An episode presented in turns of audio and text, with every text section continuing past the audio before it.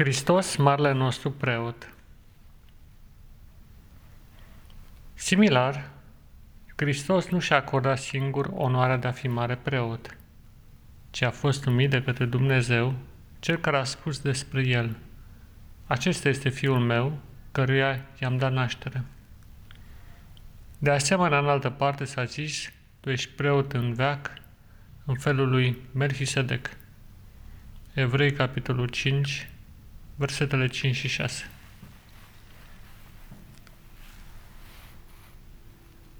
Preot.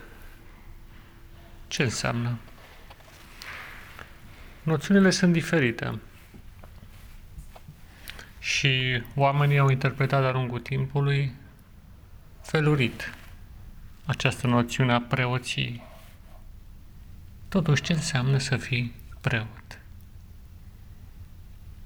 În esență, preoția înseamnă o mediere, o mijlocire între om și Dumnezeu. Calitatea de a fi preot însă presupune o îmbinare a celor două elemente, divinul și umanul. Și astfel, pe de-o parte, avem oameni care au fost inspirați special de Dumnezeu pentru a avea această calitate de a se reuni umanul și divinul în corpul și mintea lor pentru a mijloci.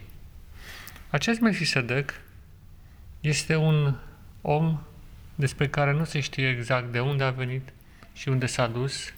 El este prototipul omului nemuritor, a omului care nu moare, în care sunt îmbinate perfect cele două elemente, divinul și umanul. Dar mai departe, privind de-a lungul timpului, observăm că, de fapt, toată această preoție nu este altceva decât o proiecție a lui Hristos, a omului primordial, în care cu adevărat au fost îmbinate divinul cu umanul. Și nu mai este vorba de o inspirație, cum a fost în cazul oamenilor, inclusiv al Melchisedec ci de o întrupare a divinului în uman, ceea ce întrece cu mult ideea de inspirație, trecând în cea de transmutație. Și acum, îți imaginezi că îl vezi pe Hristos în hainele sale de preot, mijlocind pentru tine. Și îți imaginezi cum El se roagă pentru tine ca să învingi, ca să fii puternic și ca elementul divin să fie turnat deopotrivă în inima ta, sub forma unei inspirații transmutatoare care să schimbe natura ta. Și este posibil să îți imaginezi, să te gândești la următoarele cuvinte pe care El le spune pentru tine. Părinte Ceresc, te rog mult pentru acest copil al meu, ca să învingă în lupta cu păcatul. Te rog să ridici deasupra împrejurărilor în care se găsește și să-i vindești pe deplin corpul, mintea și sufletul. Te rog, Tată din cer, ca să reverși asupra lui Duhul care se află în mine, Duhul Sfânt, ca acest copil al tău să trăiască o viață nouă și ca vindecarea să fie de plină în fiecare punct de slăbiciune sau de boală care există în corpul său și ulterior în minte și în suflet. Te rog să-l îmbraci în mantia protecției tale și să trimiți îngerii tăi ca să-l călăuzească și să arate care e drumul corect, care e calea cea bună și să o urmeze.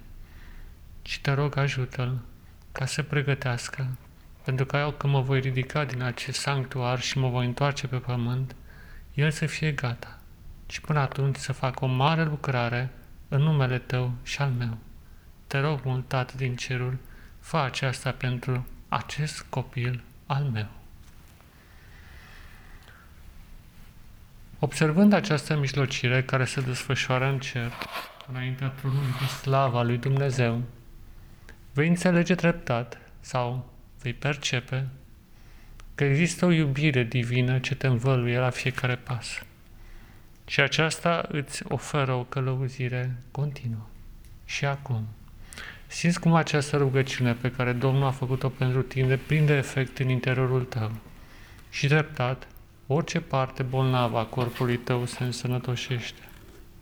Orice parte îmbătrânită întinerește. Vigoarea vine în corpul tău, înlăturând orice defect de la nivel de celulă, țesut, organ sau sistem.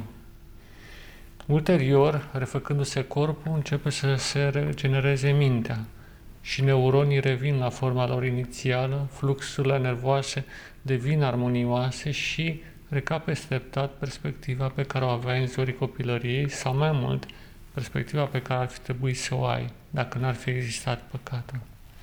După care sufletul tău este curățat și este scrisă o altă istorie în inima ta, nu cea care a fost, ci cea care ar fi trebuit să fie dacă n-ar fi existat păcatul pe pământ.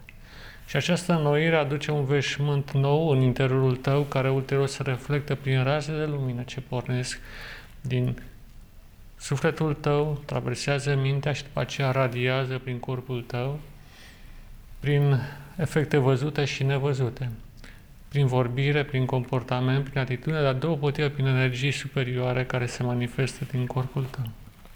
Și astfel trăiești o experiență de vindecare de plină și ești gata acum pentru a fi un martor în favoarea lui Hristos și pentru Dumnezeu până la capăt, pregătind a doua sa venire. Fă aceste lucruri și practicale, dragul meu prieten și frate, în Hristos și în umanitate. Pace ție!